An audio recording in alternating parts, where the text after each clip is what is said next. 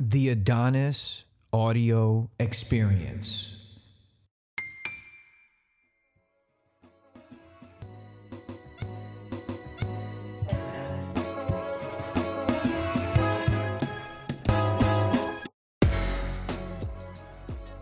Welcome everyone to the Adonis Audio Experience. I'm joined here by Jose Manuel. What's going on, brother? How you doing? Good morning, good morning. You know, I'm doing all right. I'm doing all right. You know, ready for a nice long weekend and let's finish the last dance. Yeah, man. You know, I got a nice tan going on right now. The past couple days, I've just been out getting sun, and today's a little rainy and, and, and drizzly, and you could tell it's gonna be overcast all day. But I'm loving this tan. I feel like I just went to the beach, even though I've been quarantined for God knows how many days now. Yeah, I've been doing my walks in the park every day. That's like my therapy. I'm with you. You know, I got a little, gotta get a little bit of sun, get Yeah. the vitamins. Yeah, you gotta get your R and R, man. People out there, you gotta find your inner peace while you're locked up in this quarantine state. But I digress. Anyhow, we have the last dance. It's the fifth week in a row they've been running this now, right? And Yeah, two episodes a night. We're finally getting to the the end of this marathon where episodes 9 and 10 where the, the story of great battles that you are much more familiar with because I remember you being obsessed with the Pacers and then being this diehard Utah fan. That's one thing I got to give you props for. You've never been a front runner. If you want to go for the underdog because you believe in them fundamentally or whatever it is, their colors uh, of the jerseys, the team logos, whatever, you stuck by that even though they were playing the GOAT. Yeah, you know, those are some tough times. You know, because Reggie Miller's still my favorite basketball player ever. You know, and that's why you know, I you know I love to shoot from ridiculous lengths like he did. You know, when he was just you know he wasn't that great a player. You know, he was a you know perennial all star like that. You know, but at the end of the game, maybe right after Jordan, he is the next guy you want taking that shot because he just had he just had the will of an assassin. You know, and you saw that. You know, all the times when he played the Knicks. And you know Yeah. the Jazz, you know that's just a team I just fell in love watching. You know in those in those '90s, t- in, in at the end of the '90s, and I stayed with them. I stay with them now. You know it's Donovan Mitchell, it's Rudy Gobert. You know maybe they can build something there in the future. Yeah, no, that's for sure. And it's so funny. The show opens up where Reggie Miller's like, "Yeah, I was having this game and uh, against Jordan, and I was like having a really good game, and MJ wasn't doing too well early on, and." He was like, uh, he talks a little trash to Jordan, and then Jordan, of course, goes off.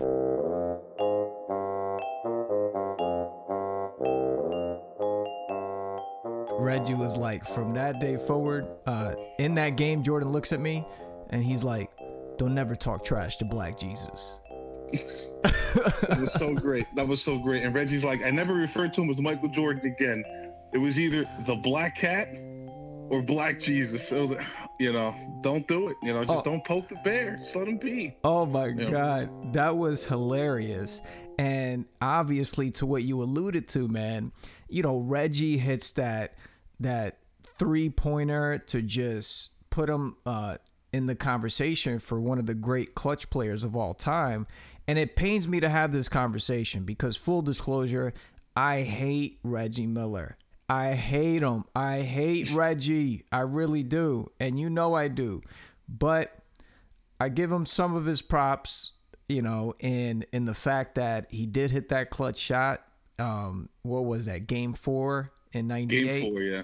Yeah. and you know that that's where his, his claim to fame and obviously he had those legendary battles with the Knicks and, and so on and so forth and one of the parts uh, of the last dance you get into is that I don't know if you caught on to this Jose but there's parts of it that get a little repetitive where you know it's Jordan facing these these foes of his uh, like a superhero movie right and Yeah. You know th- this uh, this foe uh, of Magic Johnson, and then he rises uh, and triumphs like the superhero that he is, and then the the foes of the Detroit Pistons and Isiah Thomas and Jordan rises as the superhero that he is, and then you know all everyone questioning his career, the the the, the trials and battles with the Blazers and and and um and Clyde Drexler and Jordan rises again like the hero that he is. And then it's like, oh yeah, Reggie came and talked trash to me, so I had to show him.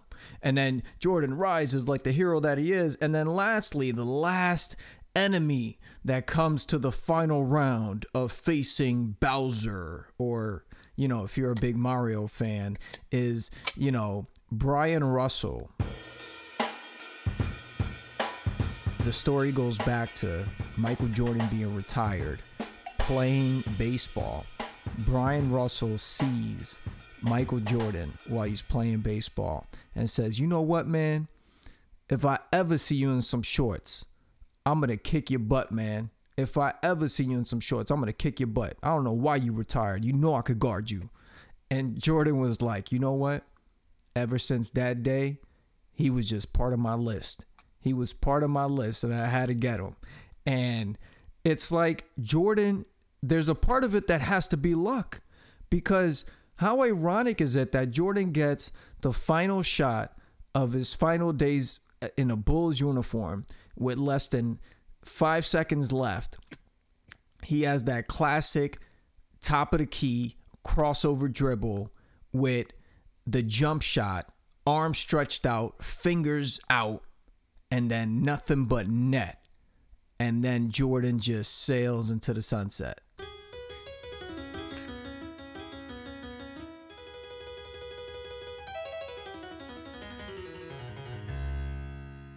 Of course, it had to be it had to be Russell there. I mean, he was the best defender on that team. I don't, you know, it's crazy that you know he's going to remember something that Byron Russell says. Bryon Russell, forgive me. You know, four years ago. I mean, who? I mean, who's Bryon Russell? You know, this thing made him famous. You know, and funny enough, I heard that he was one of two guys that refused to be interviewed for the documentary. You know, which was him, and the other guy was Karl Malone. So I guess you know the the wound's a little too fresh for the both of them. Yeah. Well, you know, well, you know, I guess that's what made him, you know, what he is. You know, he's gonna remember this kid talking shit to him. Yeah. You know, I guess it had to be the '94 year at the, you know, when he's out. And I was like, listen, man, whatever. Everybody thinks they can, you know, everybody thinks they can, they can stop the goat, but they can't. Yeah, and it was just so funny. It's like watching an old karate movie. Like Bruce Lee has like one enemy after another, and he's just chopping, kicking, and then the levels go up. He brings out the nunchucks, then the level keeps going up. That then, then he's fighting people through glass, through mirrors, through this, through that. It's like Jordan is this hero that just keeps on fighting every enemy after the next, after the next, after the next, and it's that's cool. I get it. But the other part is that I did feel like it got repetitive. Um, you know, I didn't know if you were aware of this or not, but The Last Dance was supposed to be released at, at the end of June, right? So because yeah. they released it earlier, it's it, it looks like the the creators of The Last Dance, I think is this guy Jason Hehir. Um, they had to literally start finishing the final episodes while it was air airing so I thought that that was pretty impressive, but I also think that that kind of led to why the narrative became a little repetitive. I don't know if you caught on to that. No, it didn't. I mean, you know, I mean, it's, it's Jordan telling you a story about himself. You know, I mean, you know, very few documentaries, you know, are you going to really want to watch where it's like, you know, the subject is the boss. You know, you want some somebody that's impartial that's going to tell you, you know, the story you know, it was supposed to be released in June, like you know, after the finals, which is kind of like that slow period with just baseball's going on. But yeah. you know, I mean, they, you know, they they play, you know, they played up a few a few instances, you know, with him where I thought they kind of, you know, like they made it sound like you know Jordan walked to school uphill in both directions, you know, and everybody else was around doing nothing, you know. Yeah, yeah. Because you know, Scottie Pippen's not too happy with his portrayal in this. oh know, my but, you know, god. But to make Jordan look so good, you know, somebody else has to eat a little bit. Even though I thought they were pretty fair to Pippen. They talked about facts. You know, we kind of went through that already. But you know, they definitely did repeat themselves a little a little much. Now, But, you know, I just with, with the Pippen thing, what is it that that you know? I mean, I'll tell you what. I think you're right. It highlights all the bad moments for Scottie. It highlights the moment he quit on his team, which you know that uh, I've talked about that. That you you can't you can't go back from that. It also talks about him missing the free throws in that playoff game against Indiana yeah, it also gets into the fact that he his back went out and he couldn't perform in literally the the final game of of all their uh, uh, time with the Bulls in that game 6 against the Utah Jazz. Scottie really was a shadow of himself to the point that in that sixth championship you see Jordan by the piano celebrating, drinking his champagne. He's got all his people with him, his crew, right? Uh, taking pictures, making sure the lighting's perfect and all that stuff. And Jordan is like, you know, Scottie lost, uh, his back went out, and, and man, that scared the crap out of me. And then I had to do all the work. I had to, you know, bring the ball up, you know, set the set the offense and do everything and score the points. And then, you know, it, it was kind of like putting it all on all the good that he did. And then Scottie again kind of gets left by the wayside, even though this guy is is a world talent. no, definitely. And I kind of felt that the '98 finals. They, I mean, at the end, it looked like a good thing. Oh, he battled out. He played through it. You play a back injury is probably the most debilitating thing you can really try to play through because it affects any little movement. You know, you know, you got there with a bum knee or something. It hurts, but you know, you could at least probably still shoot a little bit and things like that. But you know, I mean, also the migraine game in Detroit in '90. You know, they they have to highlight that. What you know when they still weren't champs. I Yeah. thought, I mean, they it was facts. It was factual. I don't really think there was a lot they could have done to help Scott. You know, that that you know make him feel better. Yeah. You know? and just getting into it, I mean, this week, the passing of Jerry Sloan, I did want to, you know, uh, just uh, give a, you know, my condolences, obviously. Uh, Jerry Sloan was a great coach, man. He he squeezed out a lot of victories from a nucleus that you wouldn't necessarily expect.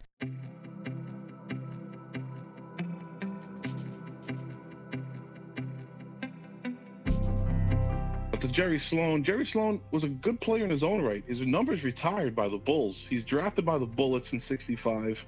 Went to the University of Evansville. He's the fourth pick in the draft. He plays one season for the Bullets, and then he goes to the Bulls. And um, you know, the Bulls were like this scrappy team. They were never that good in like the '70s, late '60s, or early '70s. But he was like this ferocious point guard. He was uh, this ferocious shooting guard that just played incredible defense. You know, and his career was cut short, I guess, because of injury, because he retired right after 10 years. And then he's coaching the Bulls. And he misses coaching the Bulls. He misses coaching, coaching Jordan, rather, that just by a year, year and a half, they let him go at that point because the Bulls were such a, you know, dysfunction at that point. And then he goes to Utah and he really never leaves. He's an assistant for like five years and then he's a head coach for 23 years. That's really unheard of. The only guy close to that is is Popovich. Wow. Wow. That what a career, man. That that is that is quite remarkable, man. And you know, I did want to uh I I did want to transition to some fun facts that I saw during the the episodes that were coming out. And you know like in between scenes they have these pop-ups that come and I don't know if you noticed some of them, but how many 60 win teams do you think the Bulls beat in the playoffs? Yeah, I think it said seven, right? Yeah, seven. I, I, I mean, I was blown away by that number because 60 win teams are are usually part of some attached to some history. Um, you know, the that doesn't just happen where a 60 win team doesn't go on to win some kind of championship. Um, so it, it just, you know, Jordan's dominance again, right? The other part is that how many Hall of Famers do you think Michael Jordan beat? I believe the, it was around 20. Yeah, it was 20. Yeah. It was 20. Yeah. That that was No. that's so that's so you know remarkable. I mean, you know, because I mean, listen, I mean Stockton, Malone, Miller, Ewing. You know, we could just name them. You know, Drexler. Yeah. You know, um, he basically he basically got everybody but Olajuwon that played in that era. You know. Yeah. You know, everybody, everybody else ate. Everybody else got a piece. You know, Gary Payton. I don't know if they put Shawn Kemp in the Hall of Fame or not, but um, you know, it's it's he was you know it was that it was that incredible. That run was that special. It was, and then you know one of the cool things that I did like is that you know Jordan. It shows how centered he is, and that's one of the the parts that I think it's pretty remarkable because we often think that guys in the NBA that they really got their their shit together. Like they they're all cool and, and, and collected. But it actually just seeing some of these profiles and and, and just Jordan's will to win and how he pushed people forward and uh, listening to Scott Burrell's story and things like that, it really shed some light that listen, it's not that easy to be as centered or as zen like as um, as it appears on TV. Like there's a lot of anxiety, there's a lot of mental health, there's a lot of things that go into play.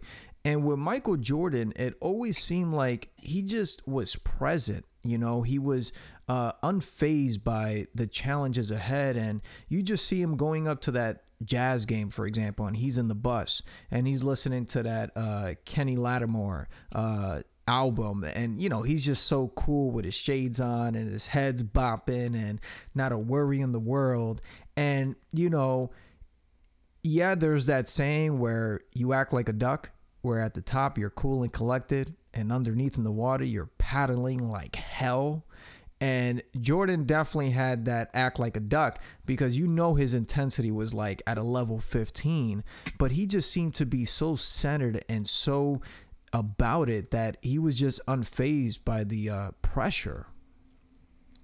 Yeah, yeah, and I would add to that, as the leader of the team, you know, everybody's looking for you for guidance. You know, you know, if you're nervous as hell, you know, three three hours before a game, you know, you can't eat or anything. You know, everybody's gonna follow that lead. So for him to, you know, for him to be calm and cool, and he's like, you know, you know, listen, we're gonna play our hearts out. We're gonna see where the chips, you know, where the chips land you know, but he's making jokes. He's talking about, you know, how many beers he had the night before when, when they're just at, at, shoot around there. You know, that relaxes the whole team. It really does. You know, it's, you know, even if he's just sitting there talking nonsense, you yeah. know, and he's getting himself ready. But, you know, some, the other guys, they need that calming force. Yeah. Know, no. Maybe except for Rodman, who does his own thing. Dude, Rodman, man. What Rodman the, the the story, the legend of Rodman is relived, retold again. This dude, man, what's up with him, man? you know, I did not know that he went to like some WWF thing after Game Three in in '98. I'm just, you know, I mean, that's really pushing the limits of like somebody's of somebody's patience. I'm like, you can't wait a week. I mean, we're in the finals a week from now, do whatever you want. Do whatever you want. You can fight Karl Malone in a steel cage, you know. But you know, I just you know the fact that he he had to go that night, you know, because you know, it's you know he hasn't. I mean, I don't think he should. He could go. He's free to go any whatever he wants now. I never see him. Not that I really. I'm an avid watcher of that of the uh, that material, but yeah. No, it, it's insane. Rodman is like I'm gonna go do what I gotta do. And he's like, you know what? I think Phil just realized I'm just gonna do me. yeah. Because Phil couldn't get upset. A, Phil knows what it's like to have that attitude, to have that like I don't belong. Uh, I'm an outsider perspective when his time with the Knicks, right? And, and Phil was kind of like that guy, somewhat aloof. You know, he wasn't as connected to, to all things, but he was introverted. He was smart. He knew the game. And Phil Jackson looks at Dennis Rodman like a son. And he's like, Dennis Rodman is introverted. He's aloof. Although he seems like this larger than life personality, there there's parts of him that has to escape to maintain his sanity. I think Phil knew that was one of the gifts about Phil. He knew how far to push everybody and he absolutely understood where he could push and pull with Dennis Rodman, and the results were on the court because that that night he goes to Vegas, he's wrestling with Hulk Hogan and the NWO and having a blast, drinking champagne, smoking cigars, showing off, talking how how big, how large life is for him. And then all of a sudden, he's in a Bulls uniform and getting ready to dominate the boards. And that he did. He dominated those boards. And that's a big credit. He frustrated Karl Malone. Karl Malone could not get into his his typical rhythm. Although he didn't have a poor performance, he didn't have dominating uh, moments at, at, the clutch times. And, and you could you could give a lot of credit to Karl Malone for just creating that uh, frustration and intensity for him. So you know, Rodman is the mythical creature, as you called him, and he lives on, man. The, the story of Dennis Rodman. It was amazing. No, it really was, you know, and credit to Phil Jackson because that, that's a gift. Phil Jackson just has a gift of knowing what every what everybody needs.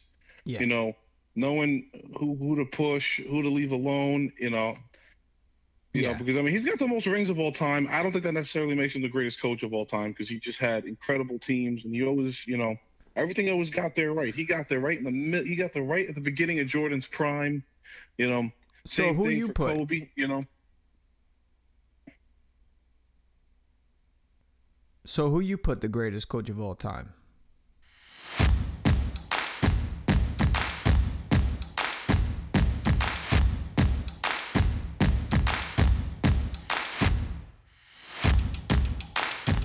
I mean, I, you know, the greatest coach that I've seen, for me, for me, it's Popovich. I really, you know, I love what he built down there, and they, you know, they they see an untapped market that other people just didn't, you know, didn't see with the with the European players. Now, yeah. obviously, I mean, he had he had a top ten player of all time on that team, but you know, I mean that, you know, to win titles 15 years apart, you know, I mean that last title, you yeah. know, Duncan, you know, is it's just there. But you know that that's Kawhi, that's Tony, that's Manu. Yeah. You know, for me, I mean, he's you know the the culture he built there. They won 50 games every year. You know, he he's my favorite coach. You know, my my best coach of all time that I've seen. You know, I mean, you know, respect to you know Red Auerbach. You know, from the Celtics. You know, in the Bill Russell days. Which yeah. is probably the guy who is the best coach of all time, but I just didn't see. I just didn't, you know, wasn't around at that time. Yeah, no, that's a fair point. Um, Popovich, I definitely give a lot of credit because he squeezed out the most out of what he had. Um, and, and again, these guys were talented. I mean, Tony Parker is no slouch. Tony Parker can has proven that he could score on anybody in the NBA as a six-one guard. Um, there's no challenge uh, too big for him. And Manu Ginobili has proven that his kind of you know style of play um, as that lefty with, with that that wide arching kind of like shot he made it work. And and they all play defense. And that's one thing you got to give credit to is that they all play D. And that is a big deal that you don't see in the league today. And as far as best coaches um I I think I still got to give it to Phil for for the simple fact that look, you you could have it all. And there's no guarantee that you're going to win it. Um the Orlando Magic had Shaq, Penny. Yeah, they were younger, but you still had Nick Anderson, who Nick Anderson was probably as good as Eddie Jones on the Lakers. And Penny though young, was as good as as any point guard that was coming up. And what I mean by that is that he was as good as um, maybe not magic immediately overnight, but the impact he had and the clutch moments he had, you saw that before, especially before his injuries. And then you got a Shaq that, if anything, I saw a Shaq in that Orlando Magic team that was a little bit more athletic than the Lakers even though in the Lakers he just figured out his niche and just bullied it, you know, and that was in the block. versus to what Orlando, he could kind of do it all. You know, he was going coast to coast, this and that. And to have Phil Jackson be able to hone in on what you're great at and just have you do that and master it and then win so many times. I mean, five titles and six titles. It's like, you know, it's hard to win one, right? So to keep doing it over and over, I, I give it to Phil, but I respect your point about Pop and what he had and the talent he had, and then also winning those championships so far apart. It just shows that the coaching is was the differentiator. So I respect that. Yeah, no, fair enough. You know, I mean, you got to give credit to Phil too. No, so in closing, man, um, I just figured that, uh, you know, the Last Dance certainly painted a very vivid and clear picture of Michael Jordan's career. I think that the storyline of the 98 season and telling it in sequence with the historical kind of parts of the Bulls' history from uh, Jordan's, uh, well, pre Jordan, and then Jordan gets drafted, and the growth and pro- uh, progression of that, told in line with the 98 season, was amazing. I felt that it connected so many dots, it answered and addressed so many questions and I got to give him a lot of respect for putting that together and providing the inter- much needed entertainment that that we needed during this quarantine. The part where I'm still a little troubled by is that like a really good juicy documentary it didn't really get deep enough. Right? Yeah, again, but I mean, it's to it's to Michael, you know, being the decision maker on everything. You know, he's only going to let you go so far.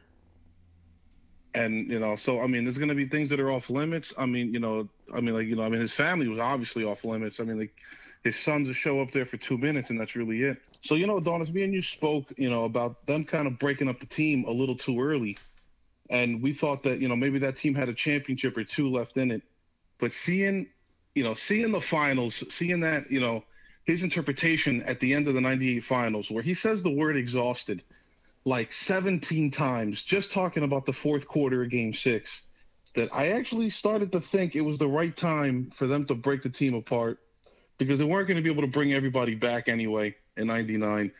And everybody was going to be a year older. You know, it would have benefited them that it was a shorter season, but they were going to play it in a condensed time because of the lockout but I do think that they don't.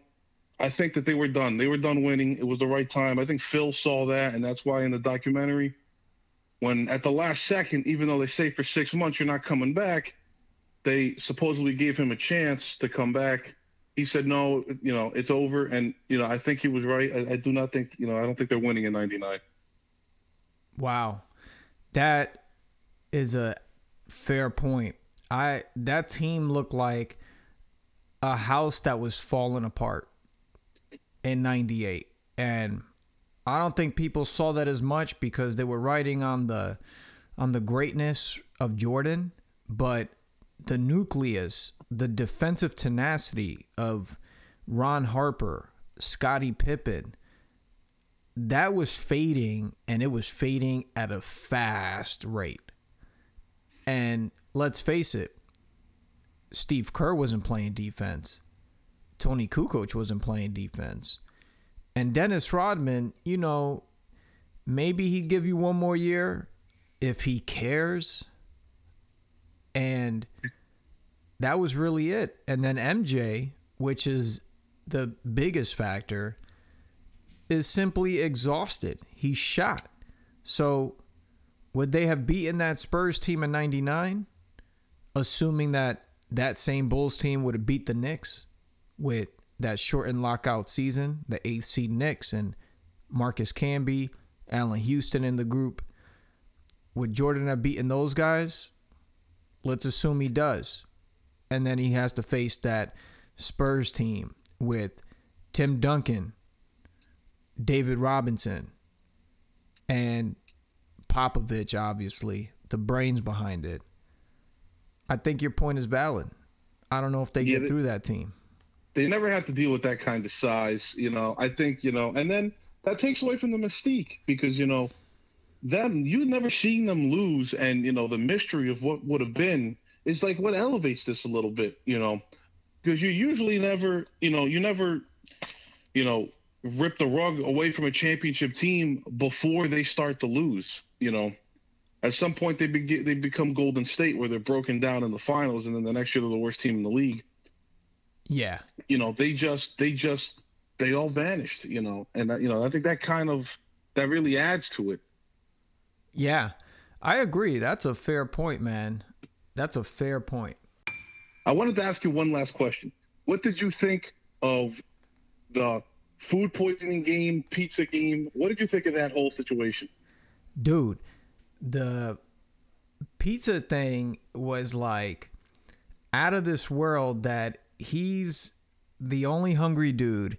Well you notice how they don't tell you what time they got that pizza. They they just don't tell you one time. They don't tell you a lot of things. Yeah. So you, you don't have the timestamp. And then it's like oh it's it's and also when you're ordering pizza how they know you ordered it from michael jordan? You got all these handlers with you. You're telling me that nobody can call from a different room? I get it. Not everybody had a cell phone at that time but nobody could call from a different room under a different alias to order this stuff you know it, it's got to be so obvious that it's going to michael jordan and you're on the road dude, you're on the road and you think you're gonna get the best pizza possible? I, I mean, honestly, I I would pack my own stuff. There's been stories where teams bring their own water to the opposing player's stadium because they don't trust them. So Michael Jordan eating a 2 a.m. pizza in Salt Lake City, surrounded by Mormons.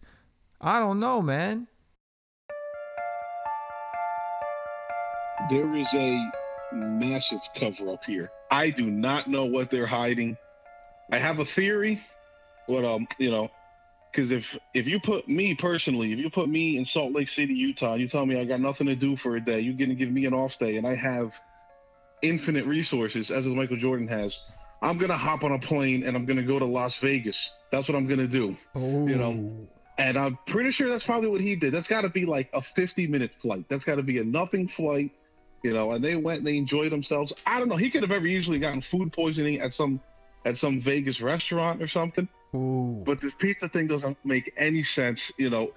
These guys have been his security guys have been protecting the most famous guy in the world outside of like the president of the united states you know and you know and maybe like the beatles or something and you're to tell me that they're to allow five guys to show up with a pizza? None of that. Just doesn't make doesn't hold any water. I don't you know i don't know what they're you know but but they were really trying to get you to believe that thing and who eats an entire pizza? I mean i like to eat. I mean he did he did not jailhouse an entire pizza before a humongous game. You're to eat two slices and go to bed you know? Oh my God. You know, I didn't think about it to that extent, but the only part I will say is that the guys handling them though, they're they're pretty reputable guys. But I will say, so like Tim Grover, for example, like I can't picture Tim Grover being part of a scheme to cover up just given how strict he is with his regimen and his workouts and how he trains his athletes, right? But honestly, if you write, if you read a piece of his book, towards the end, he talks about you know, like he has his own mindset of being relentless, is also being like a bad guy, right?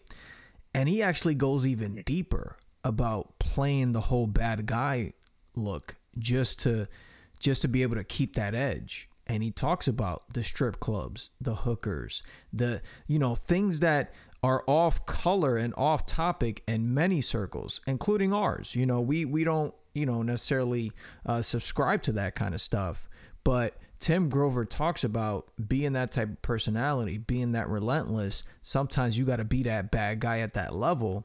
And I'm curious now, you got me thinking if to what some of the stuff you're saying, there's some correlation to his book and his observations of what a relentless cleaner guy is, like Michael Jordan. And, you know, maybe the night before that game, he is being that bad guy, the guy who could do whatever the heck he wants and get away with it because he's relentless and he's he's untouchable, he's Teflon. And then all of a sudden he gets this quote unquote food poisoning. You know, I think because he thought, you know, he saw the abuse he took when he did it with the Knicks and AC, that he's like, oh, listen, we're gonna lie about this one. But I just, you know, that Yeah. that story, and they and the only people that tell you that story is Jordan. It's his best friend, and it's the it's the trainer. Like you know, they're not you know they're not talking to Phil Jackson about about about the you know about Pizzagate. Yeah. I just didn't. You know, I don't. You know, I, for me, I don't believe it. I don't. I mean, you're gonna order a pizza under under. You're gonna say, "Oh, no, this pizza's for Michael Jordan." yeah. No way. No way. You Yeah. know. Yeah. Wow. That that's a fair point, man. No, but those are some good points, man. Um, anything else you want to throw at us? You know, that's really it. You know, I would just say, I mean, as a Utah fan, I will say, I watched the end of that and I felt, I felt worse about that loss because I thought, that, I mean, I was like, I told myself, you know, they lost to the best, but man, I think it's almost like Utah let them off the hook because if they if they ever get them to a game seven, they're going to be on fumes, you know, and and and they're gonna they're gonna win a championship. They they had nothing left, but you know, that's that's what we, you know, we'll never know. Yeah, Um, yeah. And then the final part was this whole Jordan fraternizing with, with Reggie Miller before the game, where he kisses him on the cheek, and and then we're criticizing LeBron James for being too friendly with op- opposing players, and you know it's like the black cat always gets a pass, and that's It's a hell of a double standard. It definitely is a big double standard. You know, I mean, back to the first episode when he's playing golf with Danny Ainge on an off day in the middle of a playoff series. Yeah, You know, and you know, because I mean, God, if LeBron was ever seen playing, you know, golf with Giannis, you know, you know, in the middle of in the middle of the finals, it would, you know, it would blow up Twitter. You know, and you know, you're right. I mean, it's that that part's not fair. We we get told a few things about the old days that how it was, you know, and that you know, and that you know this generation doesn't do it now. And even though I consider myself an old soul, but I am in this generation, you know, it's really just not. It's not true. You know, we were told tanking wasn't a thing, but the Bulls are trying to tank that year yeah, in the second in the uh, in '86. yeah. You know, it, it, it's you know, it's they pick and choose. You know, sometimes. Yeah. No, I totally agree with that. And I thank everybody for listening to Jose and I. We're going to transition and talk about some other things. I mean, what do you think is up next, Jose? I mean, maybe a little bit of baseball? I mean, we're getting into it, right? We could do some baseball. You know, we can always do some. You know, we could always do some some football. You know, and you know, and whatever. You know, we can. Uh, we'll take some. And, some and, and, ma- and maybe we talk a little bit about gambling too. I mean, always. You know, always. well, everyone, very interested in that. everyone, thanks for tuning in. Till next time, peace out.